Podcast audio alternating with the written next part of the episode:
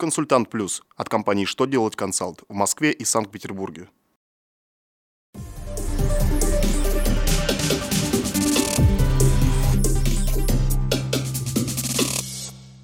Добрый день! Для вас работает служба информации телеканала «Что делать ТВ». В студии Александр Трифонов. И из этого выпуска вы узнаете, как начислять страховые взносы на выплаты в пользу граждан Евразийского экономического союза, с какой даты исчисляется срок давности привлечения к ответственности за неуплату налога, кто научит автовладельцев самостоятельно оформлять ДТП. Итак, о самом главном по порядку. Минтруд напомнил страхователям, что в соответствии с договором о Евразийском экономическом союзе социальное страхование граждан Беларуси, Казахстана и Армении, работающих в России, осуществляется так же, как страхование российских граждан. Поэтому такие иностранные работники имеют право на все виды соцстраховских пособий. Граждане Беларуси и Казахстана с 1 января 2015 года, а граждане Армении со 2 января.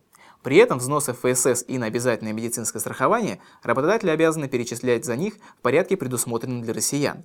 А поскольку договор о Евразийском экономическом союзе не содержит специальных положений о пенсионном страховании, по мнению Минтруда, взносы в ПФР на граждан Евразийского союза следует уплачивать по российскому законодательству, как за иностранцев.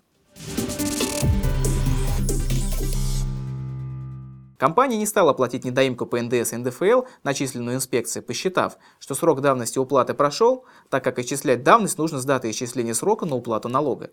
Но Верховный суд считает иначе. Срок за неуплату налога исчисляется со следующего дня после окончания налогового периода, в котором следовало уплатить налог.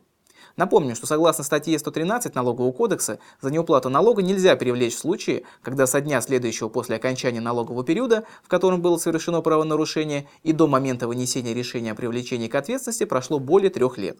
Но в кодексе не сказано, что именно принимать за налоговый период, в течение которого совершено правонарушение. Верховный суд разрешил спор в пользу инспекции. Ученики автошкол будут учиться дополнительный час, на котором им расскажут о порядке оформления дорожно-транспортного происшествия.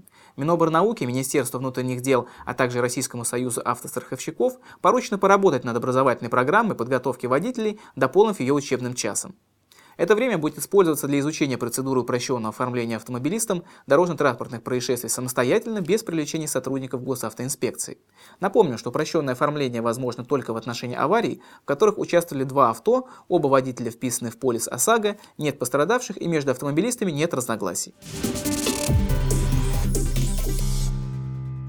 На этом у меня вся информация. Благодарю за внимание и до новых встреч.